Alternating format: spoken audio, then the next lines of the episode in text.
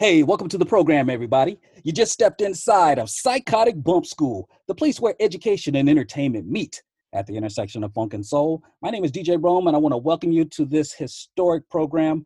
And we have so much happening in this country. It is very, very difficult to be all about business as usual because we are in some highly unusual times, ladies and gentlemen.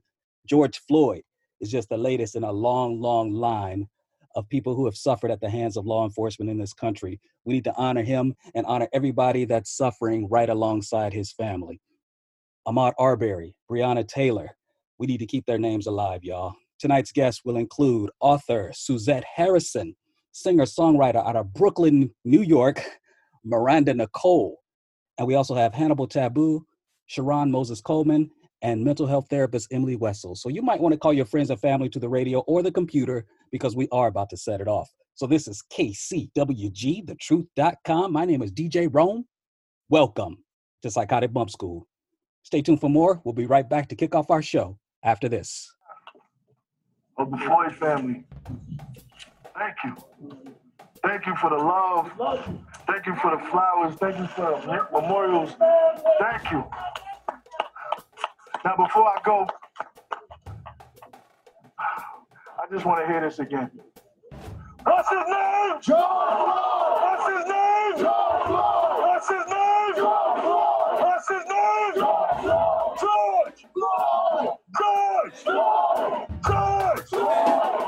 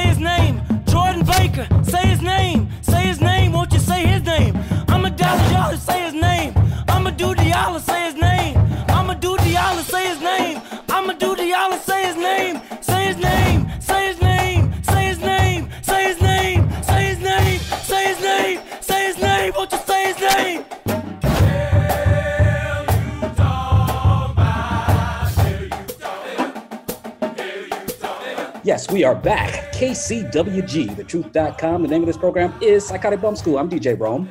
And in case you've been living somewhere where you just have no access to media or um, video streams, you will just be uh, simultaneously shocked, disappointed, angered, uh, if nothing else, just vexed by what you've been seeing across the news cycle with regard to uh, incidents in different parts of the country that have uh, just some very, very frightening parallels to them. Uh, we're going to be spending some time during this segment to talk a little bit about that, particularly the one that happened in Bramble, a famous area in Central Park, involving uh, two people named Cooper, ironically. Amy Cooper and Christian Cu- Cooper, where uh, Amy Cooper called the police in a very, very historical voice, trying to get the cops to come and uh, confront an African American male who had asked her to put a leash on her dog. And the uh, the backlash has been swift. It's been um, uh, with ferocity, and uh, the after effect is what we're going to talk about right now because this isn't something that uh, some people feel was an accident. Uh, people feel that she knew exactly what she was doing to weaponize his skin color against him, and um, everyone on all sides of this issue, no matter what skin color you are, um, if you're conscious and you're aware and you are uh, sensitive to what the potential implications of what her actions could have resulted in, uh, a la George Floyd over there in Minneapolis, Minnesota. Uh, this is very serious. This is extremely serious. So to help me have this conversation, uh, and by the way, ladies and gentlemen, I almost feel like I have to do a duty to warn to a certain degree. Uh, in mental health, we uh, tend to have to follow uh, what's called Tarasoff, and that if someone is in danger of being harmed, usually uh, at the threat and behest of someone making a physical threat, uh, th- there will be no physical harm that can come to you by listening to this discussion, but just the emotional harm. Uh, this is some sensitive stuff, and I want people to be on alert to protect their mind, body, and spirits.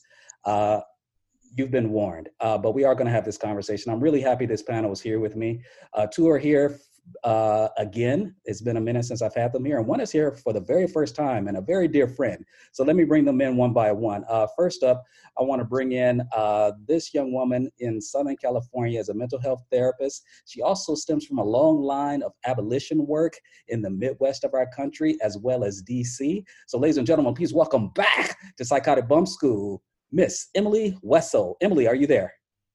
I'm here, Rome. Thanks so much for having me. Oh, so good to have you back. And this good brother, y'all know this good brother's voice. This guy is just the the the the pentuplet of uh of comic and commentary. Uh, he creates his own online web series, and he's been here multiple times. I'd love to hear this brother's commentary, and he's here to share his perspectives on this as well. So, also welcome back to Psychotic Bump School, the good brother Hannibal Tabu. Hannibal, are you there?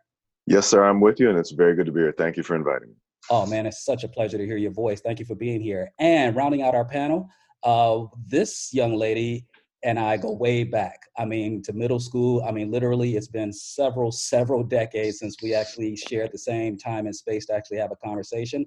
I wish we could do it under different circumstances, but nevertheless, I'm really happy that she's here on this panel with us. Out of Denver, Colorado, ladies and gentlemen, please welcome for the very first time to Psychotic Bump School, Miss Sharon Sharon Moses Coleman. Sharon, are you there? Hey, Rome, I'm here. Oh, so good to hear your voice. It's been a long time. So I'm gonna come to the ladies first, Hannibal. Uh, Sharon, I was really touched by what you were putting on your page as all of these things were unfolding. As a mom, as a parent, as someone that is also a dog lover, there are so many overlapping issues with this particular story. What came to mind as you were experiencing the the rollout of this news story, and how did you experience it from all of those different fronts, particularly as a mother of black sons? Can you share a little bit about that? Well, what immediately came to mind is as a mother of five black men, um, I started, I'm, I'm a financial advisor by trade. Okay. Uh, and I started calculating the odds in my head of is this going to happen to one of my sons? I Uh-huh. have five out in this world. Yeah. That means odds being what they are, I have a higher risk of losing one of them to this type Mm. of violence. Terrifying. Right. Terrifying. I did not sleep at all um, that first night. Oh wow. Oh wow. And Emily, uh, like we were speaking off the air, this isn't uncommon. I mean, from your vantage point, the, your work stemming from uh, working with communities of color and uh, advocating on behalf of civil rights and uh, people in general, but from a mental health standpoint and from a standpoint of a woman, uh, what were your thoughts on this issue as it was brought to your attention? Oh wow. I mean, you know, it's it's it's hard to put it into words, but it's just the, you know, the the power and the privilege that the woman has, you know, by being a white woman and then just the irresponsibility that she showed with that. You know, you can say that you're unaware of privilege and maybe, you know, get a little bit of leeway, but you can't say you're unaware of your power if you're acting in that manner Mm, and she acted so irresponsibly that you know it, it it's it's it's actually quite sad to me that there isn't some type of misdemeanor at least that we can you know start to use to teach people about this behavior and how it's not okay Yeah, yeah, so disturbing. So Hannibal, I'm coming to you. I should have asked you before we came on the air with this if I could share uh, a, a m- middle little communication that you and I had. Uh, so I'll ask you real quick. Can I can I share a little bit about what we discussed yesterday, good brother? Sure. Okay, so uh, Sharon and Emily, and ladies and gentlemen, uh, Hannibal and I were communicating about this as I was getting my thoughts together because he'll tell you I, I was kind of rambling because I was so frustrated, and I know what Hannibal can bring to the table. So I wanted to be clear if I was going to invite this brother to join us. But uh, Hannibal, you remember I texted to you that he was extremely eclectic, um, essentially a good brother that we could have lost to some BS. Remember that? I do. And Yeah. then you replied to me, he was smart enough to be ready. And my jaw just dropped. He was smart enough to be ready. It was haunting in its simplicity, but it meant a lot. Uh, what has this meant to you, and what did you mean by uh, that particular response? Well, I, I read later interviews with uh, Brother Christian, who said that he recognized as one of the few uh, male African Americans who would be birding in this area. He's a, Mm. a member of the board uh, of the Audubon Society, I believe, there in New York, and that he recognizes that a black man going through the bushes with a device recording and doing things will be perceived differently by law enforcement than other people. He knew that walking in the door. Mm. So, knowing that ahead of time, he was like, I'm about to have an interaction. I want to be ready in case this goes sideways. I'm going to press record and I'm going to be ready for it. And Right. because he had the enormous, pri- enormous privilege of both his position and his preparation, he was able to get the story out in a way that caused no uh, damage to him. Mm, The difference between him and Emmett Till is them and Emmett, nobody, there was no cameras. that's There's right. nobody to tell the right side of the story in that regard. And for me, I was just uh, the call I just got off coming here. I was uh, telling someone I grew up in Memphis, Tennessee, so I'm not even. This isn't even a, a, a surprise to me. The fact that she, they tell me, "Oh, she donated these liberal causes and she did all these things." Okay, sure. The I, I, I'm I'm much less surprised to see a so-called good white person go bad than other people might be who did not grow up in the South. It's an average Tuesday for me. Um, I Yeah. preferred the very clear racism of people who didn't like black people in the South because then I could at least see it coming. I at least could avoid it. I could be on the other side of the town. Right. Uh, I didn't have to uh, mingle in it and have it try to backstab me for uh, cut me out of a job or a, or a business deal it, it, while I'm not while I'm literally standing in the same room. wow. Um, so for me, yeah, uh, I wouldn't say this affected me because I've been, you know, I've been black in America my whole life. So I've, I've been, you know. I've been a Southerner most of my life. So I understand the mechanics of things. I'm just very glad that he was prepared. I'm very glad that this did not go in a John Crawford sort of way. I'm very glad Uh. this did not go in the way of, of others who may not have had the same level of preparation. Absolutely. And, you know, I'm glad that uh, he uh, got to go home to his family. Absolutely. Just being able to survive that encounter, right? It's funny, uh, Sharon, I'm coming back to you in just a second, but Emily, I was thinking about the movie based on what Hannibal just said, because people were shocked that she was not a conservative. I mean, her, I don't know if they were looking at her voting record or causes that she had donated to or supported, that she's actually considered by some people's standards being a liberal, a quote unquote liberal, which means she might support democratic causes, causes that perhaps some of us might support as well. So when you think about that, and when I thought about it, I thought about the movie Get Out uh, by Jordan Peele and how that was a family of uh, white liberals who, you know, who we would think would be, you know, allied and sensitive to the uh, the struggles of Black people.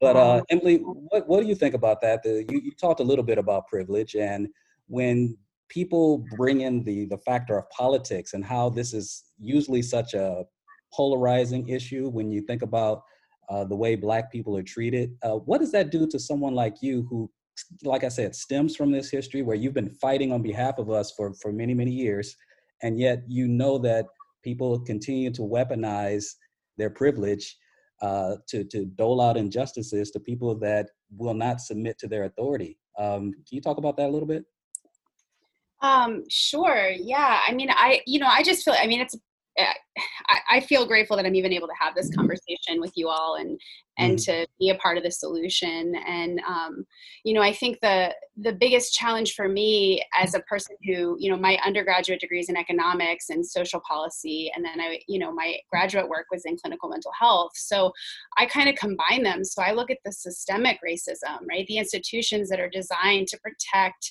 the privileged people, which in this case is, is white, you know, always. And, um, and white women tend to use that as a power play.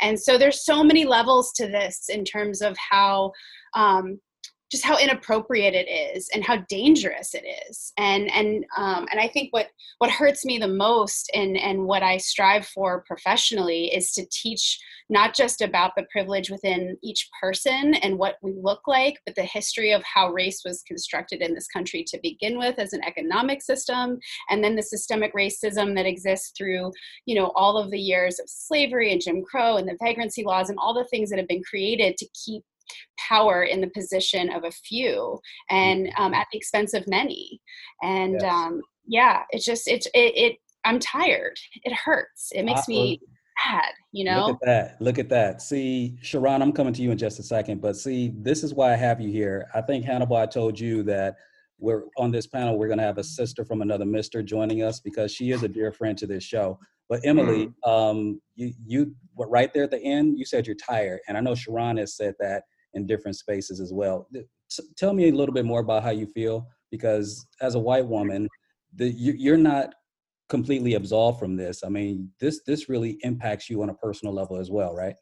well yeah i feel like as the as an ally in my community i feel like it's i have a responsibility to advocate right and you know i'm not as tired as my black friends and family members are you know because they're living this every day and and you know i can take a break from it i am white if i want to um, Mm. but that doesn't mean i don't feel it or i don't see it or you know and it's and it's exhausting to feel Mhm. like you have to constantly be teaching Mm. people something that they are fighting to not learn and so you know i can only have empathy you know i, I don't know what it feels like because i haven't had to live that in my own skin all day every day since birth like some Mm. people that i know but i do know that what i feel is exhausting so i can only imagine how that must multiply for somebody um, who's a person of color Absolutely. Well, um, Sharon, I'm coming to you. I mean, and then Hannibal, I'm gonna I'm gonna bring you in on this one too because you're both parents and both of you have children, and you know, Sharon, your your your kids are a little bit more independent than Hannibal's, I believe. But can you talk to us a little bit about the the how exhausted are you? How tired are you? And what in, in what ways is this disruptive to your very frame as a, just a human being, a black woman and a black man, respectively, uh, trying to deal with all this right now? Sharon, and then uh, over to Hannibal Tabu. Well, for me, I find that I am constantly having the conversations with not my, just my sons, but with my daughters. Mhm. Um, you know, I'm a mom of 10. I don't know if you know that, Rome. no, I didn't. I knew you had a Um, few because I was like, we had we I had know about four sons, but biological, and yeah. we adopted six. My best friend and her husband died um, some 15 Ah. years ago, Oh, and they had six kids, oh, okay. and we adopted them. okay. Okay. God bless you. So for me, this is a much bigger issue Absolutely. because I can tell you that as a financial advisor who traded on Wall Street, etc. cetera, hmm this is a pervasive problem. Mm. Um, I cannot tell you how many times the fragile white woman in my office felt like I was being aggressive because I made a statement that happened to be true, but they didn't like the way I said it. Mhm. Come on now. Um, I cannot tell you how many times one of my sons has been charged with in school being more aggressive than the kid who is actually doing the bullying out here Mm. in Colorado. Wow. Um, it, it has gotten to a point where, you know, as a mother, I am constantly having to advocate. I am constantly having to um, talk to my sons about how to communicate in this world Mm. so that they are heard without being feared. Being heard. you know, I am Wow. constantly having to have the conversation with my girls about how to be seen um, and respected at the same time. Hmm. Wow. You know, it is an unending conversation and for for me you know i came out here like i said in 2000 and i can tell you i worked in a wall street firm of over 200 people and i was not only the only black woman in there i was the only minority in that office Mm. and there were so many times where i had to um think about what was Mhm. coming out of my mouth before it came out Right. because of the way things are presented hmm to you. you know um th- th- it's a different world out there and i don't think that our white brothers and sisters truly understand what they say and do oftentimes um, the, the- the privilege is such that it's just free flowing. I can't tell you how many times where, you know, at a Christmas party there was an offensive joke, and because you know I'm a big producer, they think I'm supposed to go along with it. Mm. You know, or you know, a client. I'll give you the perfect example. I had a client years and years ago. Um, his name was Mr. Zimmerman. Never met me personally, but I managed a few million for him over the years. Okay. Always had wonderful, pleasant conversations on the phone. Mm. Um, he happened to surprise me one day and come to the office to take me to lunch. Uh, when he found out and looked in my face and saw that I was a black woman, Mm. he was livid. Really? Didn't matter that I had earned him 15% over the past four years on his portfolio. Mm. Didn't matter that we talked practically every other day for an hour a day, just, just chit chatting about family, etc. hmm fact that he felt like I was dishonest because I did not specifically tell him I was an African American woman Mm. and he did not want his money managed by an African American woman. He walked directly into that branch manager's office and asked for his account to be moved. Good Lord. Good Lord. How long ago was that? This was back in uh, about 2008. And, Mhm. and to my my branch manager's credit, he fired the client.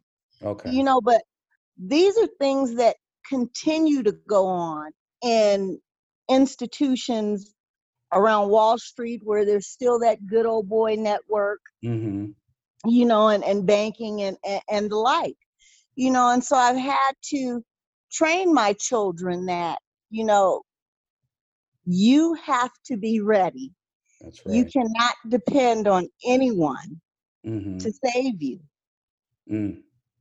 Wow. Um, Emily, I'm gonna come back to you in a second because I know you've done some stuff in uh, DC during your time. But this is KCWG, the Truth.com's program is called Psychotic Bump School. I'm DJ Rome. We're joined by the uh, the amazing Sharon Moses Coleman out of Colorado.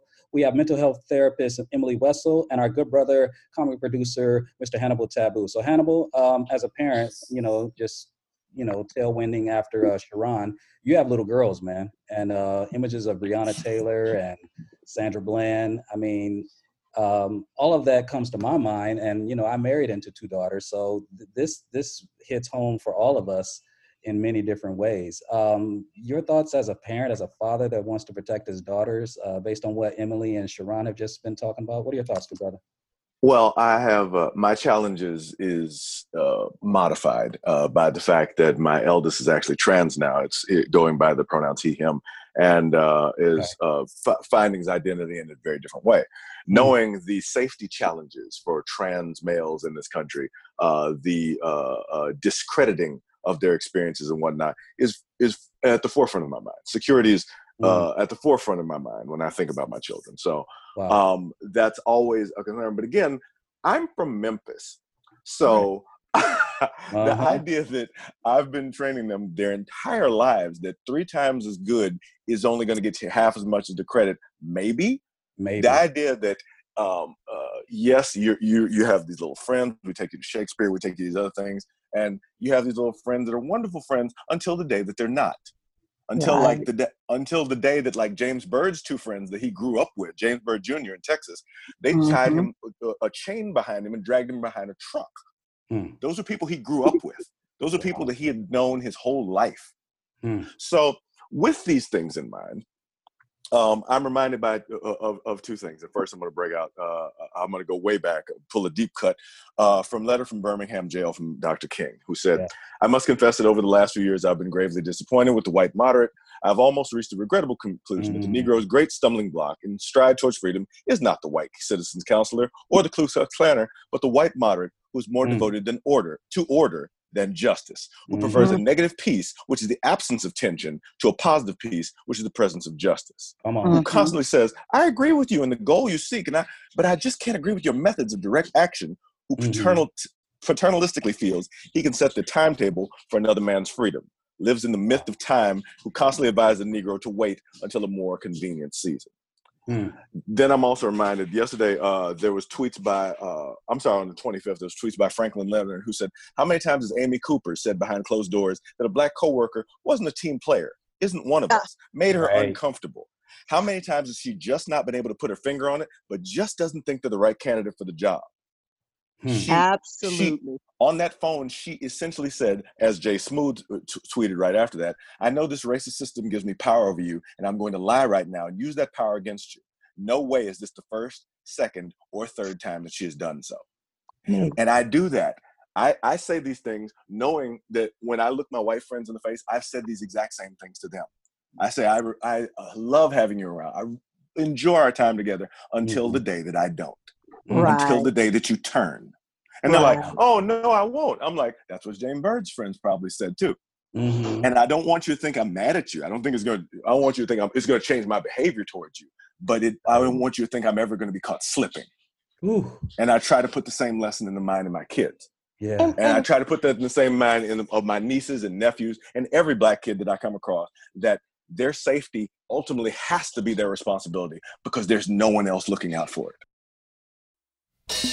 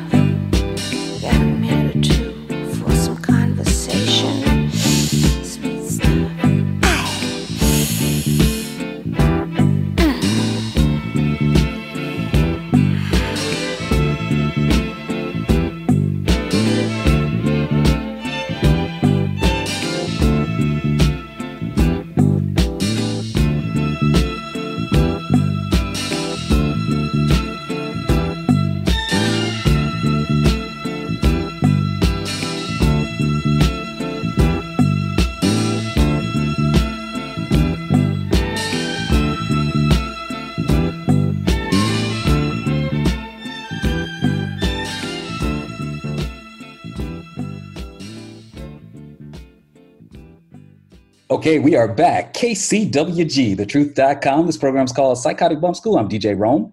And every once in a while, ladies and gentlemen, we we, we feature all types of people from various different uh, uh, artistic communities, and the literary community is no different. I tell you, I really enjoy authors because they bring a particular type of creative flair to the table because you have to use so much imagination to envision words coming to life as you're reading them. So this next guest is no different. Uh, she's a native of California, the middle of three daughters, and literature and literary uh, stuff and required reading was just a necessity in her household. Uh, she was inspired by authors, iconic figures such as Alex Haley, Gloria Naylor, Langston Hughes, Alice Walker, Toni Morrison, of course, Dr. Maya Angelou. And she herself has won an award, and uh, she has a culinary degree too. So I want to talk to her about that. So, ladies and gentlemen, please welcome for the very first time to Psychotic Bump School author Suzette Harrison. Miss Harrison, are you there? Good morning, and I am. Thank you, Mr. Rome. Thank you so much for sharing your podium and platform with me and your time with me today. Oh, it's quite a joy. So uh, you, you you got a little something going on here, and uh, I, if I learned correctly as I was looking you up, uh, your latest project is called Basketball and Ballet, and it's part of a series of books that you've written uh, in this genre. And uh, before I leap out there too quickly, um, how appropriate is it to call this and refer to this a romance novel, and particularly a black romance novel? Uh, what can you tell us about how this book came together, Ms. Suzette Harrison? Um, it is, um, I would say that yes, you could classify basketball and ballet as a romance. I, it's really odd because I don't consider myself a romance author. I do celebrate Black love, however. So if that were a genre that we ever created, then by all means, I'd 100% say that's who I am as a writer. I write, um, as you know, historical. I write children's literature. I write women's literature. But I also write books that, as we say, can be classified or categorized in romance. But I uh, I like to dive a little deeper in my book, so it's not all about just boy meets girl and let's connect and let's do this.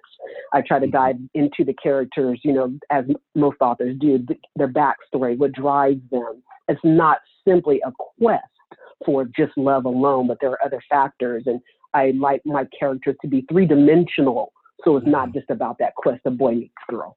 Absolutely. Well, I want to talk about that as we get into the characters a little bit. But one of your main inspirations was uh, Dr. Maya Angelou, as I uh, just alluded to lightly in your bio. What was it about her particular writing that really drew out the best of what you came to put into your own writing as a creative artist in your own right? Oh, that is such a long testimony, and I will be brief and keep it in a nutshell Sure. for brevity's sake. But she literally, I read um, I Know Why the Caged Bird Sings as a teenager. I've always loved books, I've always read. I Mhm. read it as a teenager, but then I came back again and read it again as an adult. And how I came back to it, Rome, was I was going through something in my personal life where I was just, I didn't know what to label it at the time, but in hindsight, now I know it was depression. And it hmm. was all I could feel was like this very dark um, presence in my life. It was just dark. It was miserable. I was gloomy. I'd come home from work, and all I could do literally was get in the bed, pull the covers up, and I, that went on for months. My husband couldn't help me. I'm a Christian. The Bible prayer didn't help me. Nothing was delivering me, you know, quote unquote, from this darkness. And I got so sick of my own self and my own funk. I'm like, what can I do? Again, reading has always been a joy for me. So I said, I'm going to go get a book just to kind of get me through, pacify, get me through, and anesthetize this pain that I'm going That's through. right. So Come I chose, you know, you know, I Mhm. chose I Know Why the Caged Bird Sings. And I want you to hear me when I say Mm. that literally when I finished reading that the second time and I closed that book, the darkness broke from over my life. Wow. Lit- literally. Just and I like do not mean figure just like that. Basketball and ballet. Uh, can you tell us about the characters in this story a little bit and how you went about shaping their story and background? And uh, how did this story come to life in the pages of Basketball and Diaries? Can you talk to us about that a little bit more? I absolutely can, but I want to backpedal just one tiny bit when you said you recently or discovered and now now know that black women love romance.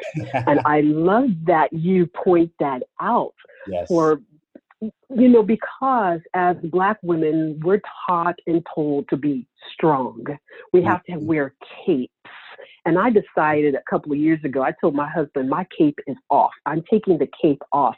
I don't have to walk around like concrete and have this steel back, and I have to be the face of strong blackness and a strong black female. What if I want to be soft?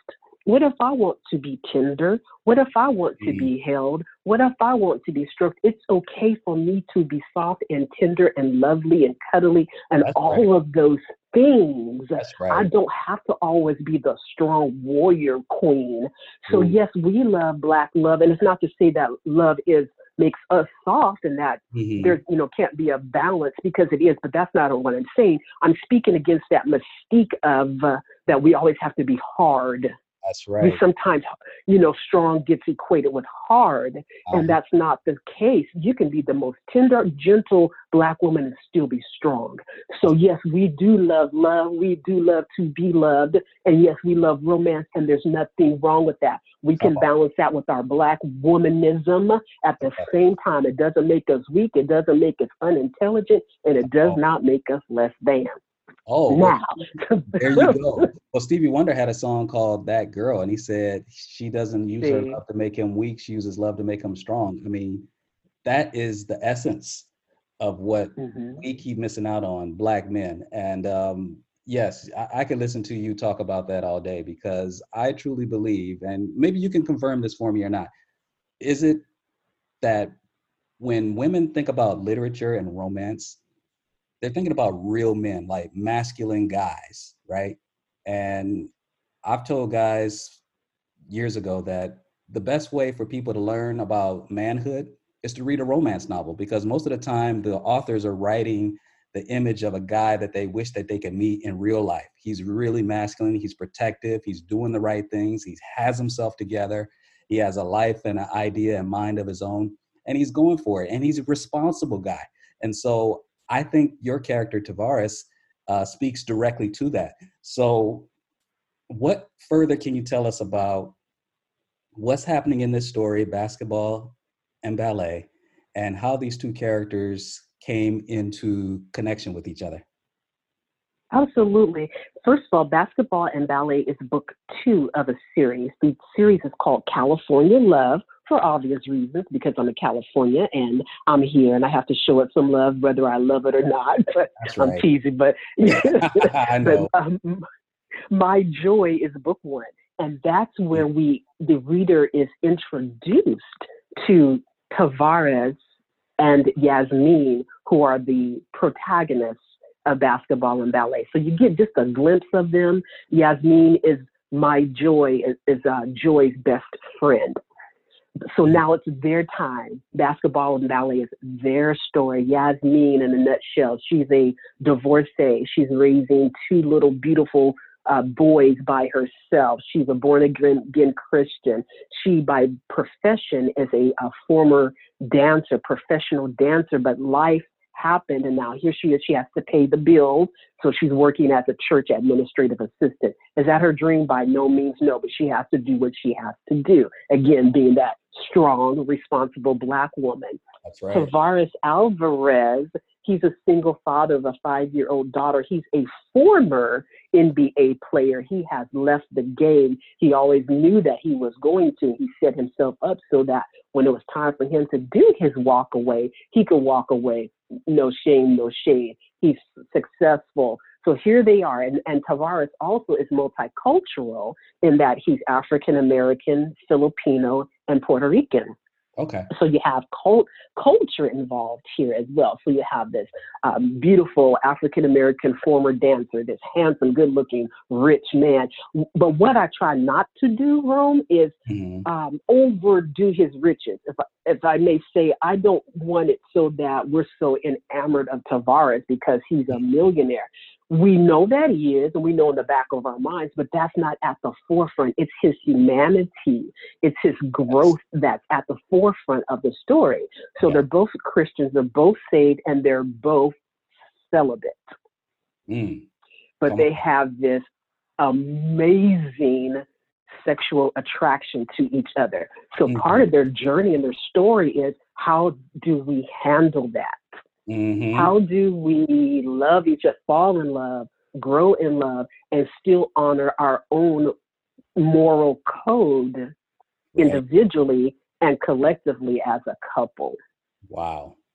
Now, how So it's a, it's a fun book. It's a Right. huge. I'm sorry. Go ahead. No, I was. It's a fun book, and I'm just wondering how many people are facing that struggle right now as we speak.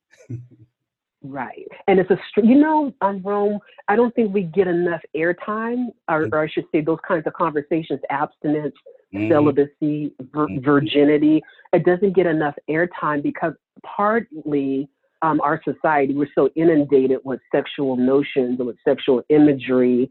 And unfortunately, we as African Americans were also stigmatized or have been stigmatized historically with this over inundation of sexual imagery. You know, we've been sexualized, you know, the rape of the enslaved. And I say enslaved because it wasn't just black women being raped. That's a, you know, something that's hush hush. Black men were being raped too. That's right. Black, you know, but we don't talk about that piece. That's true. But um, so you know, so we have this uh, stigma that we've dealt with for years. So it's refreshing that we can come to the table and let's talk. uh, Let's have a book where on page one we're not in the bed already. Mm. Come on. Let's find out how we get to the bed. let's let's find right. out how we build a relationship that leads us there. But no, that's not what we are doing from page one. We're Mm. not knocking boots and getting busy. We're going to build a relationship. Absolutely.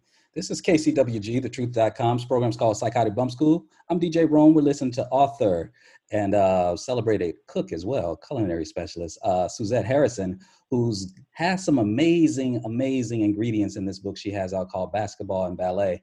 And uh, she's talking to us about the, the very kernels of this uh, project. So you're absolutely right. It doesn't get a lot of attention. Um, the NBA, of course, harkens all types of images of stereotypes about guys being irresponsible, but not this character in your book. He's already lived that life and he's all about his children now. And so when you get through the arc of the book and they get through the introductory phase, um, in what ways, without giving it away, in what ways does the story pivot when they really start to get into the temptuous or temptation aspect of their relationship, which we find immediately that there's an instant attraction, like you said, um, without giving it away, what can you tell us about how they've been able to manage the struggles of their um, commitment towards celibacy? I love that you use the word manage because that's exactly what they have to do Uh-huh. is Absolutely. manage it. And you know, I try to br- and manage, and I always uh, infuse humor. I consider myself this really dry wit person. I'm not the humorous one in my household. My husband is, but I love to give my characters. The, I always let them do them and be who they're going to be, and they end up being humorous. So you're going to find, you know, Yasmin and Tavares having to negotiate and manage their physical attraction. They're very honest. That's Mhm. one thing. Is Mhm. that they're very honest about it up front. That's let's right. put it on the table. Let's talk about it. Let's deal with it. Doesn't mean that it makes it easier but at least we both have this awareness that yeah this is what we would be doing if we could you know kind of thing. So they try to approach their uh, an, as adults. You know we're both adults. We both have children so obviously we're both not virgins um, and you know we, we have this attraction but what can I you know I don't want to give any spoilers I'll just say Mhm. that they do have to have the grown folks discussions Mhm. they have to learn not to put themselves, you know, the, the Bible talks about not giving place to the devil. They can't put themselves in certain positions. They have to, you know, they accountability. But it's a fun journey. It's a humorous journey, but it's also uh, there are layers. I like to write, you know, like onions, as I say. There are layers to this, so it's not all humor. It's mm-hmm. all not all comedy. The book is going to deal with some very real issues as well. There's, you know, some substance abuse that we talk about. Mm-hmm. There's mm-hmm. child endangerment and things that we have to talk about. Right. There's even sexual identity things that we find out in basketball and ballet. And Yasmin and Tavares have to work through all of that. Hmm. Well, um, I, again, there, there, there's so many images that come to mind when I when I listen to that. And are you making what, if any, moral statement are you making about those various issues in terms of we don't commonly have a common language to speak about these issues, establishing boundaries, es- es- establishing and agreeing upon the rules of engagement about how we're going to govern ourselves uh, with God only watching over us. You know what I mean? You know, we're, we've been given the, the blessing of free will, right? So, uh, how far are we both willing to take that? Uh, what does basketball and ballet do to sort of educate the reader? You know, although this is a work of fiction, this is very real. you know what I'm saying? So, is as a platform for learning. Um, can you speak to a little bit of the the, the words or the key, the the, the key? Um, what, what am I looking for? The, the the the hashtags, if you will, that people can draw from this, in which they can probably take from it that they can incorporate to their own relationships in real time, real life. Hmm Absolutely. Um, kind of what I've already stated, you know, hashtag truth. Let's be truthful. Let's be honest. Honest. Sometimes we think as, you know, you know, Christians, oh, I got this, you know, I'm not going to give into my flesh. I'm stronger than that. All I have to do is rebuke it in the name of Jesus. No, you need to be honest. There's nothing wrong with sens- sensuality and Mhm. sexuality. God made us with those beautiful gifts and, you know, uh, erogenous zones. He made our bodies. He made us to enjoy. But I think we need to be careful as Christians that we don't. excuse me. Mhm. Um, well, we have to go into it that I am responsible. I am going to be honest. I am going to be truthful.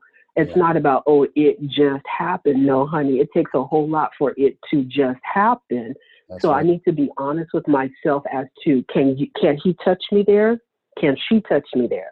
Will I, re- you know, what kind of response does that generate? Can I be alone with her? Can I be alone with him? Can I? Can we have a prayer night at her house overnight? Be honest. Mm. Don't set yourself up for failure.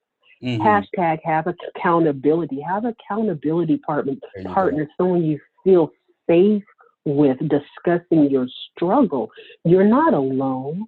Mhm. There are others out there who are fighting the same good fight of faith that you are fighting. You're not an anomaly. You're not a freak. There's nothing Okay. wrong with you if you've chosen celibacy, if you've Mhm. chosen abstinence, if you've chosen virginity. I celebrate you. That's right. You're you're you're going against the norm, and that means it's not going to be easy Mhm. but there are there are um, i'm sure people that are in your corner to help you to uh, uplift you to encourage you and then you have to know who you can talk to and who you can't That's right. because everyone that has that you have their ear does not mean that they're in your best interest That's right. and then you're human. Sometimes we mess up, we slip up, but do we make that a pattern? How do we correct our steps? Absolutely. How do we get back on track? and, and without judgment, right? I mean, what I love about what you're doing is that it's providing some safe space in the form of literature because we're in such perilous times right now, Suzette, that we have to be able to talk to one another and we have to be able to share our struggles internally with people that are possibly going through the same thing and they commonly find that they are. And there's nothing more reassuring than to find a kindred spirit who's experiencing the same struggles you are, right? Go ahead. No, I was just going to say, absolutely, I agree. You know, and we do need that support. And you're right, these are perilous times, these are chaotic times. Chaotic. And you know, sometimes chaotic. And there's a place in the book where Tavares and Yasmin they have a little they have a, uh, a little fallout, and he immediately wants to go back to his old ways. He wants to go to get his bottle. He wants to go drink. He wants to pull up his phone and see what side chick is in there that he can call so that he can go get his relief through sex. So it's like, I mean, he has to come to his senses. So we all have a, we all struggle. We all will be tempted. These times that we're living in right now, they are perilous. They are chaotic. They are traumatic. They are painful, but we still have to keep guard of our heart to the best of our ability to take care of those things that are precious to us. And if I have said that abstinence is precious to me, celibacy is who I am and what I'm doing right now, then I can't necessarily go find a quick sex fix just mm-hmm. because my world is going crazy right now. That's right. That's right. I'm wondering, is there any coincidence at all uh, for the decision to make him be the parent of a, a little girl versus she being the parent of boys?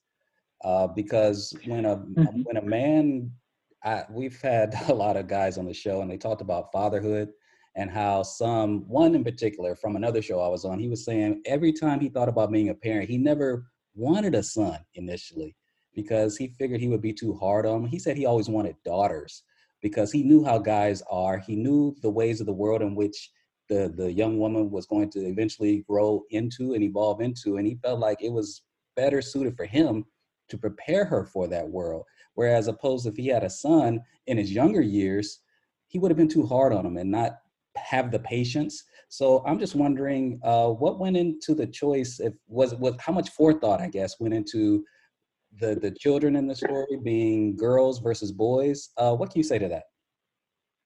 Well, as I said, uh, this is a part two, or excuse me, a book two in the series. So we saw Yasmin in book one. She already had sons. You know, already knew in book one that Yasmin had twin boys.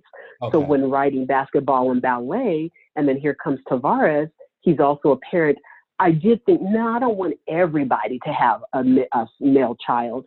You know, um, that was part of my thought. I didn't overthink it, Right. but it for me it felt like a natural um, kind of like what you were just saying for me it felt natural to allow tavares to have a daughter and when you read the story when readers read the story they're going to be amazed at um, how this daughter is his daughter that's all i'm going to say on that Mhm. but um, it's, you're right it softens it allows us to see a side yes. of Tavares. You know, we talk about that strong black man, strong black mm-hmm. woman mystique. It mm-hmm. allows the reader it's to see him in his humanity, I think, even in a better way.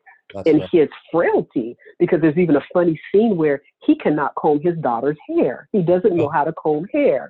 And mm-hmm. this, the baby's walking around with these dry, crooked afro puffs. So we, you know, we get we get to see even his humanity, his vulnerability that he doesn't have it all together. He can't even comb his own daughter's hair, and he has to go get help to get her hair braided. but we get to see the the gentleness of a man through him loving his daughter. Absolutely. Well, I love that. Uh, I can't wait for uh, the full uh, project to be released upon the world on uh, June 2nd as we're listening to this. And uh, it's called Basketball and Ballet, ladies and gentlemen. The author is Suzette Harrison. And uh, wow, congratulations. I think this is a very, very timely project. And I think people will be uh, well enthralled and uh, really applying their time really well to give this a good look. Uh, California Love Book 2 Basketball and Ballet by Suzette Harrison. What's the best way for people to find this book and to keep in touch with you? My website is sdhbooks.com. It's S as in Suzette, D as in Delta, H as in Happy, books, B O O K S dot com. I'm also on Facebook as Suzette D. Harrison Books. I am on Twitter as uh, Suzette Harrison, Pinterest, Suzette Harrison. So I'm out. I also have a private reader room on Facebook that is called Salon Suzette. And you can keep in touch with me through my newsletter. If you go to my website, more than welcome to set up, uh, excuse me, to sign up for my newsletter. I'm also on Instagram as Suzette Harrison. And to get the book, it is available on my website as well as on Amazon. Oh, and ladies and gentlemen, check it out. I mean, I have to say, Suzette, the rollout of this project is very impressive. I love your trailers. I love the energy. I love the words uh, that you use, the word play, because I, I'm into writing and I love how you seamlessly uh, put images together through through your sentences and being i mean I- i write a lot of psychological reports so writing is very important to me so i, I just love how you conjure up the, the imagination and you have a very, very loaded talent there. And I'm very excited for you. And ladies and gentlemen, check it out. Basketball and Ballet by Suzette Harrison. Suzette, will you come back and join us when you got uh, California Love Book Three coming out?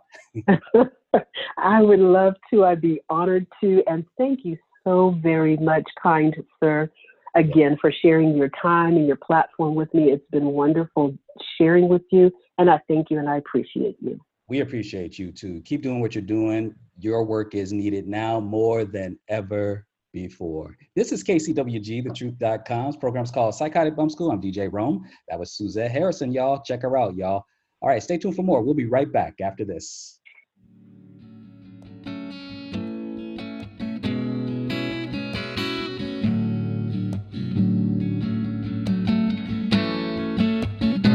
What's up, everybody? This is Cy Smith, and Sean Carter Peterson and you're listening to Psychotic Bump School. with your host DJ Rome on KCWG TheTruth.com, the best internet radio station on the planet. Woo! So much on my mind, traveling at the speed of light. Every time I turn the television on, another stolen life.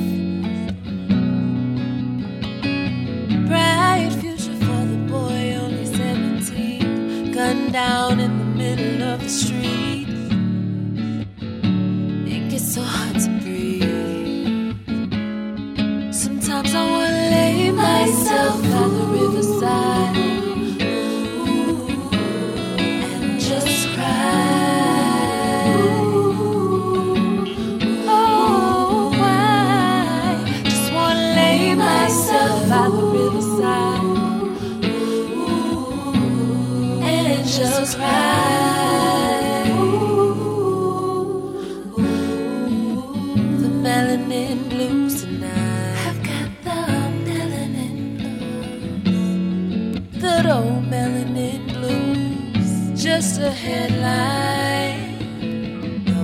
Showtime.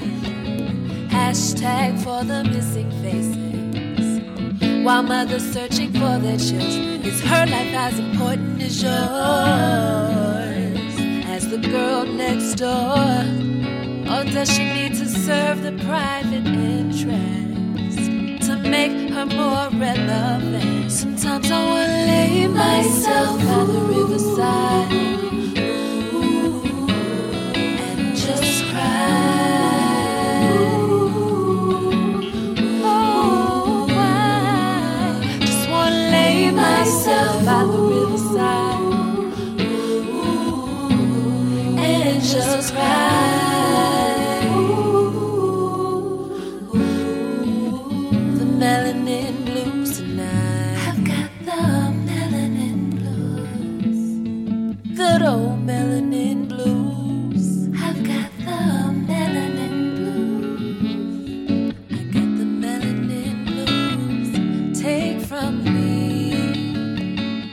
Yes, we are back. KCWG, thetruth.com. The name of this program is Psychotic Bump School. My name is DJ Rome, and I am very excited to have this artist back. She was here almost two years ago. It's hard to believe when I look back at the previous archive. It's been almost two years. It's amazing how fast time can go by, especially during these times. Uh, she's all the way on the East Coast in New York City.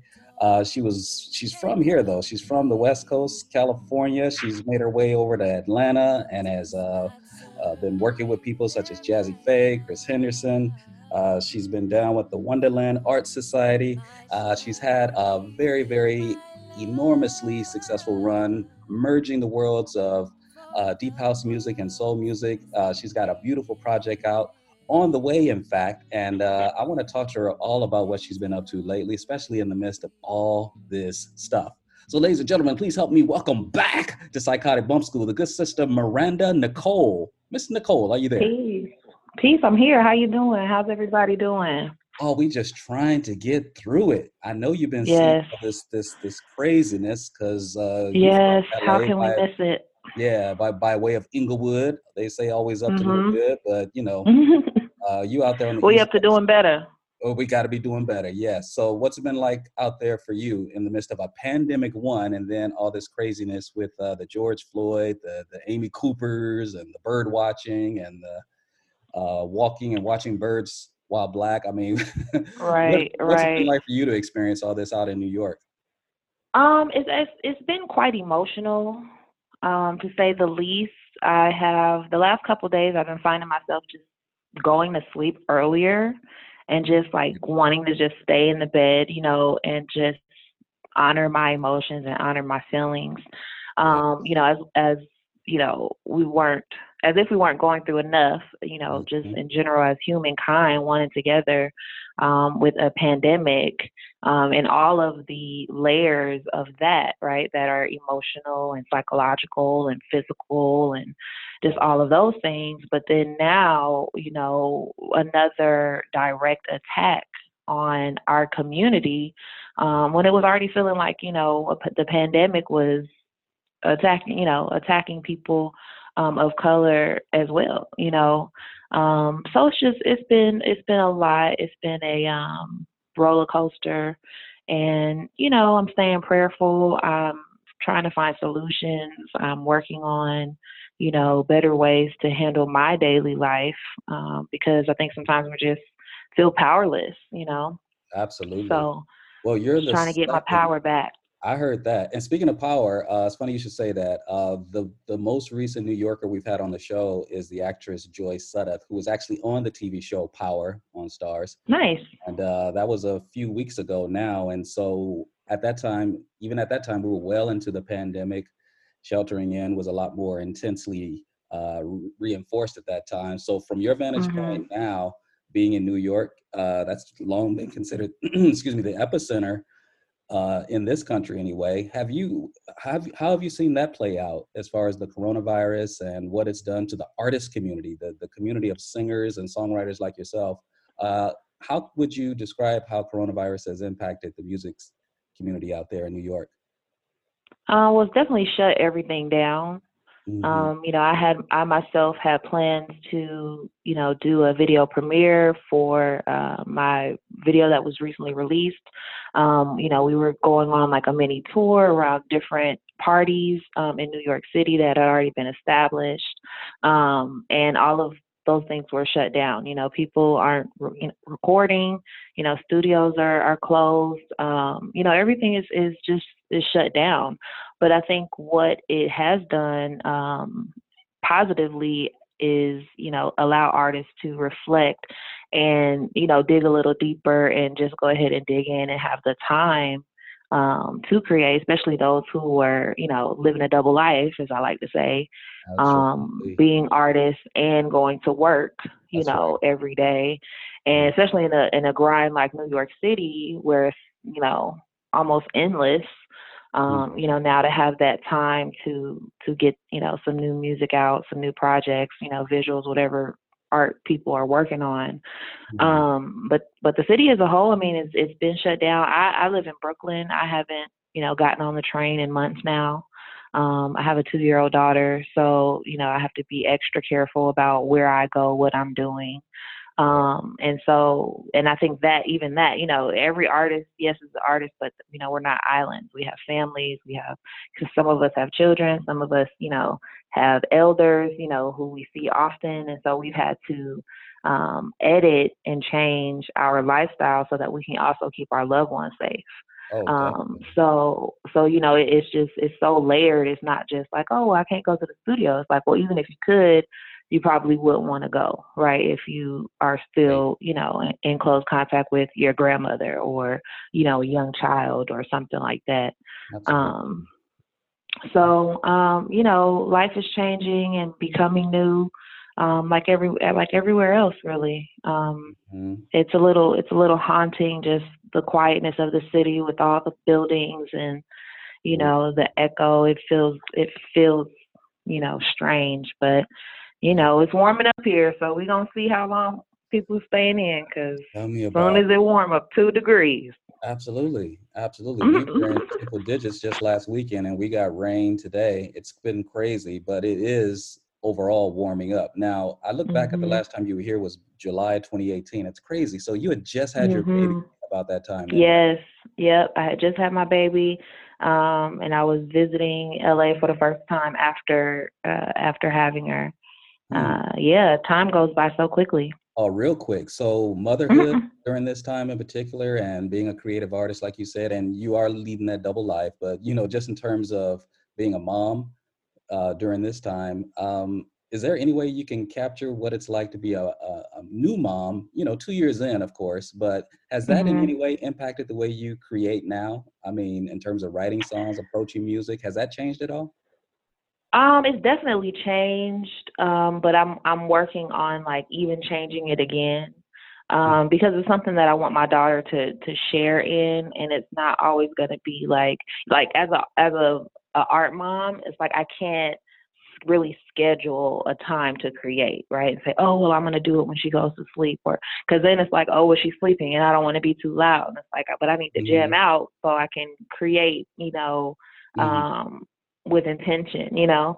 And so um I am still learning, you know, and I'm learning from other uh, art moms out there um, who are older than me that I've worked with, like Teacher Moses, um, yes. and just other other moms, you know, uh, just taking, you know, taking it. Uh, uh, their example, using their example, and finding um, finding my own footing. But she's she's very creative herself. She loves to dance. She loves to hear the music. So, um, you know, it's it's a lot of fun. And so, just seeing that she's so engaged, Mhm. um, you know, encourages me to just like let it loose and create. You know, as I'm as I'm going through the day.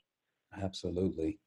But you did say you you do miss performing though, right? I mean, it's nice to see her dancing and doing her thing, but Oh yeah. age, um, what what what has that done to you in terms of uh, have you yearned Um, for the good old days? I really have uh, yearned to get back on stage. Um, you know, I have been enjoying the time because I feel like this is a time for me to be able to, you know, just practice more and you know get better and all those things. Um, but part of it is just being on stage. Like you know, for me, I practice and I get better from being on stage and then feeling it out and seeing what you know what I did good, what I enjoy, what could be better. You know, what I Mm. want to add to my show, those kinds of things, how people responded. Um, so so those things are all you know really important to me. Um, I was actually booked for a cruise for the Tribe Tambor uh, 2020 cruise, um, which would have been it back in April, Mhm. and that was canceled. A seven day cruise um, that I was performing on, and so you know I was really disappointed about that. I was looking forward to that, and you know traveling to Saint Martin and Virgin Islands and Haiti. You know, Mm, um, I was ready to get my complete life. right? So um, that definitely, you know, did something, you know, to me. Um, but you know, you just have to know, like, you know, doors closed, other doors will be open. Things are going to change, and um, you know, we just have to focus on changing um, with everything that's going on, like, you know, the approach and um, mastering it as you know as w- well as possible, and Mm. just keeping, you know, keeping it pushing. Absolutely. Well, you actually stem, ladies and gentlemen, we're talking to Miranda Nicole, singer songwriter. She's uh, stationed in Brooklyn, New York right now. But uh, we just chopping it up because you actually stem from a long line of um, artists who have had to lead that double life at least for a little while, and some did it throughout their career. Like there's this group from back in the day, Miranda, called the Brothers Johnson, who I'm sure Mm, your family. I've heard of them. Absolutely. Mhm. So the bass player Louis Johnson is a, you know, I'm a big fan of. You know, he's passed on. May he rest in peace. But he, the whole time, I mean, he was the bassist for Quincy Jones, Michael Jackson. He's the bass player on Billie Jean. But he, throughout his career, even when his his career was really popping, he never stopped working. He never stopped working Mm. his day job. But he played his bass at night and got gigs, you know, when he could. But he he had that Wow. that steady income no matter what. You know what I'm saying? Mhm. And for a long time, the late great Bill Withers did too. You know, we lost him earlier this year. Yes, And yes. When he broke through famously with that picture with his lunch pail in front of that brick wall that was actually taken down in Southern California, I came to find out. Um, Some Mm. artists have to do both. So I'm just wondering uh, if anybody, if any artist, if any singer was prepared for this. I mean, it's it's it's kind of strange to say this, but you were kind of made for these times in that you kind of expected that a hybrid model of a career and a mom and a music life um, Mhm. you would need to be set up in such a way to handle something like this. And it sounds like you are. Uh, does that make any sense at all? Yeah, for sure. Absolutely. I mean, I've always felt like, you know, even in the beginning of my career, I would go to work, you know, for eight hours and then I would go straight to the studio until the next morning, go to sleep, wake up, go to work, go back to the studio, and just repeat, you know, for months and months and months like that. And for me, you know, it helps my creativity to not worry about what I'm going to eat today Come on. or what I'm gonna eat tomorrow. Like just my basic human needs. And, and if you're if you're lucky enough to, you know, maybe have someone who, you know, is a benefactor who's, you know, supporting your career or Mhm. taking care of your basic needs so that you can focus on creating, like that's great, you know. Um and that's wonderful. Um, but everybody just doesn't have that, you know, have that luxury. Um, and so for me, I always knew that I wanted to be a mom. And even now, um, I enrolled in school. I've been in school since January to finish my undergraduate degree, which I'm was very close to doing it, but I left undergraduate to pursue my career, you know, and then now it's like, okay, well, you know, I feel like I'm doing well and mm. I know that the music that I make is great music, it's timeless mm-hmm. music. And, you know, maybe I'll have a career like Bill Withers. Maybe it won't pop off until I'm 40. You know what I mean? But uh-huh. I can't afford, I just don't feel like people can afford to wait because even with music, like it's still such a broken system, you know, and we have a lot of new technology to help us with new opportunities, but um, it's very time consuming, you know, and you're not getting paid for that time. So you have to like, you have to figure it out, you know, and um, you know, God bless the artists who who just stuck it out and was like, fuck it, I'm just gonna be hungry or I'm just gonna, you know, I think it it definitely takes, you know. I think that that's an important, you know, um, like like artists like that are important to have, you know what I mean? Right. Um, but but but they're they're not the rule. That's you know what I'm saying? And it's not the and they're the- right. They're the exception. They're not a rule. And I Mhm. feel like sometimes social media makes it seem like they're the rule when really they're the exception. That's right. You know, Um, Erykah and, taught us that. Erykah Badu was showing us that, in fact, that you know we look like we're rich, but we're not. And so when she was Mhm. doing those quarantine concert series, she's like, "Yeah, I could have just sat in front of a piano or just sat in front of a microphone and sang, but in that scenario, only I would eat. But I got a whole band to feed. I got a whole crew to feed, and we only make so Mhm. much off these royalties. You know, like, we got these hit songs, but Spotify and all these platforms, they don't pay us like they should. Right. She was right. that. And so Right. the struggle is very, very real. And you, you're, I mean, you've had Mhm. some success. You know, you've you've blown up to uh, the, the kissing you did really well for you in terms Yeah, of. I mean, kissing you did really well. Mhm. Um, you know, I've had I've had a lot of my records, you know, do well and do do well in different areas and pockets, like Mhm. all around the world. But you Mhm. know, I still haven't like I've traveled internationally, but I haven't really been booked internationally.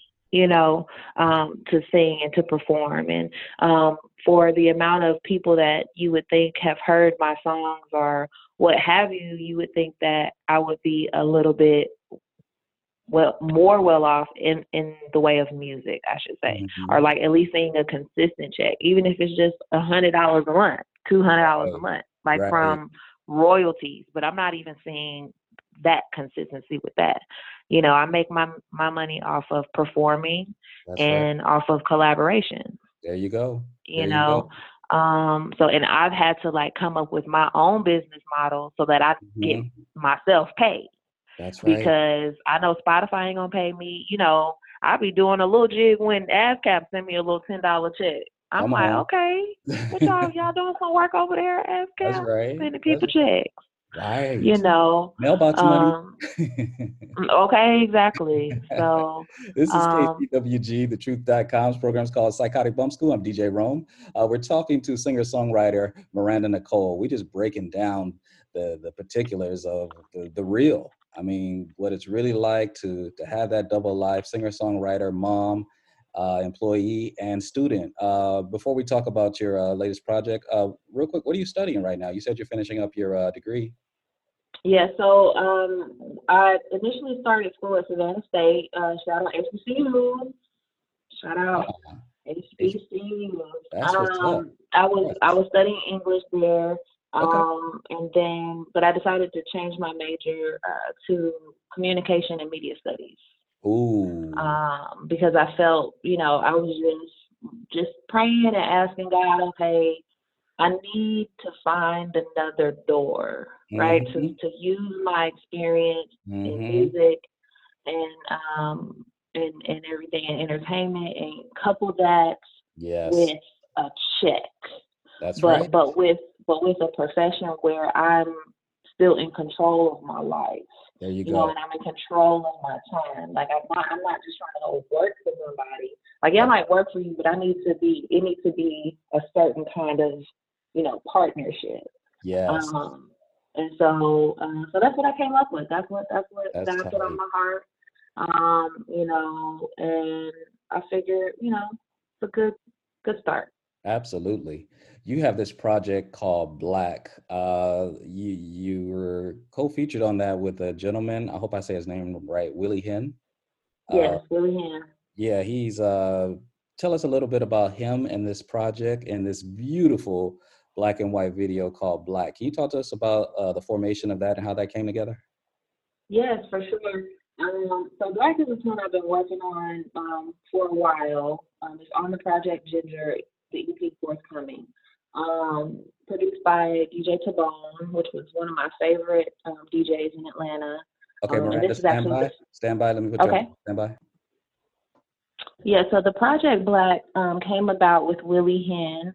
Um, it was produced by DJ Tabone. This is actually his first production. Um, he's a, one of my favorite, favorite DJs in Atlanta. Hmm. And uh, Willie Hen and I uh, both started performing at the same event years ago called Keep It Classic. And that's how we met, like over over 10 years ago, like, mm, yeah, at least 10 years ago. Um, and so he has gone on, he's just so amazing. He's like a comedian, he's a, a artist. Um, he's worked with Musiq Soulchild. He actually just recently released an EP um, called "I'm Really a R&B Nigga" okay. because he because he because he raps, Uh-huh. but he's like he on some he's like on some Prince, Andre 3000 of you know rap. You know he's just real Mm. with it. Um, but a good friend of mine, I had this record. I started writing it, and it was going to be just an intro. And I said, you know, I could really hear, uh, you know, uh, a flow on this. So I sent it to him. He sent that back. It was amazing. It was perfect. Mhm. And um, I actually uh, filmed this video with another mom who I randomly met at a Brooklyn library with her baby, and I had my baby, and we just got to talking, and um, it was just so natural. Um, we have so much in common. Her name is Ashley Alexandria, and Mm. she and her partner um, put the put together the video, shot the video, um, and they, you know, we we did it in less than like a month of knowing each other. Um, it all came together, and so it's so funny because again, this is a record I've been working on for such a long time, and you know, sometimes as artists we're ready to put it out, we want to put it out, and but timing is everything. You know, I could have put this record out a while ago, and then there wouldn't have been a need for a visual. Um, but it just it really all came together perfectly. Um, and Willie Hen is actually still based in Atlanta, and so um, one of my homies, um, who's a huge creative in Atlanta and just around the world, Chilio, um, shot his part, um, his visuals in Atlanta, and then um, the team Sodega put it all together here uh, in Brooklyn. So um, it was cool. And, and Ashley, she did the body paint. Um, you know, they were just a great, great team. So Yeah, um, collaboration. yes, thank you. Very I much. want I want to make sure everybody definitely checks it out. It's available um, on YouTube.com forward slash Glam Soul Star.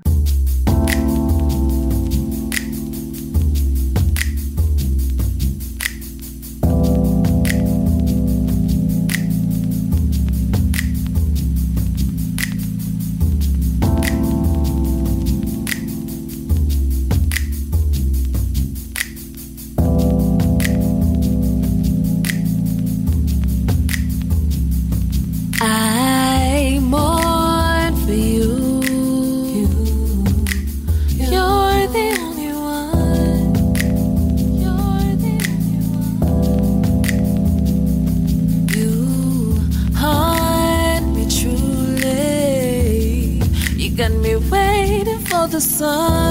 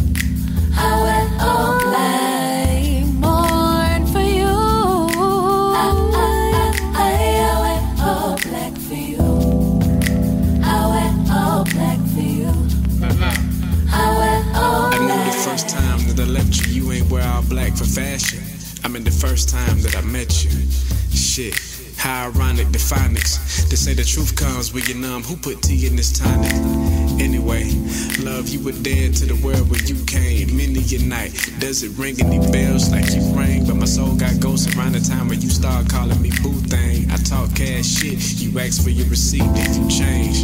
Yeah, started wearing all black, but I couldn't let go of those roses. Same time, I'm trying to figure out what these folks think I'm the coldest. You came in and I lost focus.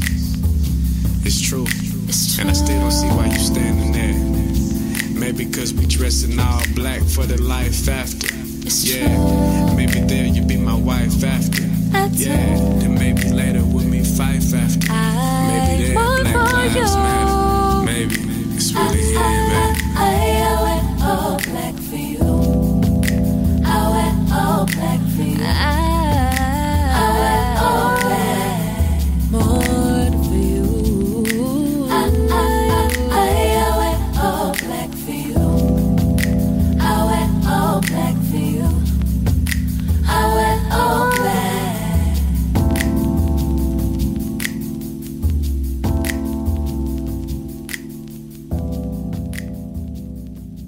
And tell us where, again, we can find this video and latest project. Yes, um, please, please stay in touch with me on Instagram at Glam Soul Star. Um, the video can also be found at youtube.com forward slash Glam Soul Star. Um, if you can't find me, just Google me, Miranda Nicole, put Glam Soul, and I should pop right up.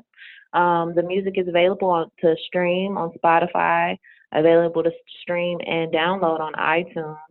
Um, and yeah, everything, I try to just keep it all um, on Instagram for now. You can find, you know, all the behind the scenes of the music video on my Instagram, um, some different fun um, photos from the, from the from the video shoot, and um, that's where I am. That's where it's at. That's where you are, and that's where it's at. That's Miranda Nicole. Yeah. Y'all check out this latest project, Black, featuring she as well as the good brother Willie Hen. Thanks, Miranda. It's always good to hear your voice, and uh, your music is so soothing, so relaxing, so peaceful. Uh, it's needed now more than ever. Keep doing what you do. Do it at your pace, though. Do you, like you've been saying. Yes. But uh, definitely keep it coming. Uh, we'll be patient. Whenever you're ready to drop that on us, you just let us know, and we'll be ready. Okay. Yes, thank you so much for having me. Well, that's our show, y'all. Psychotic Bump School is the place where education and entertainment meet at the intersection of funk and soul. My name is DJ Rome, and you know we're here every Monday evening from 5:30 p.m. to 7 p.m. Pacific time. Check back with us. We shall return next week. Also want to thank our guests for the evening, Sharon Moses Coleman, Hannibal Tabu, Emily Wessel, Suzette Harrison, and of course, Miranda Nicole. Also want to send a shout out to Frank Starks, who is the Iron Man behind the board. And we're out of here, y'all. Y'all be safe. We'll see you next time.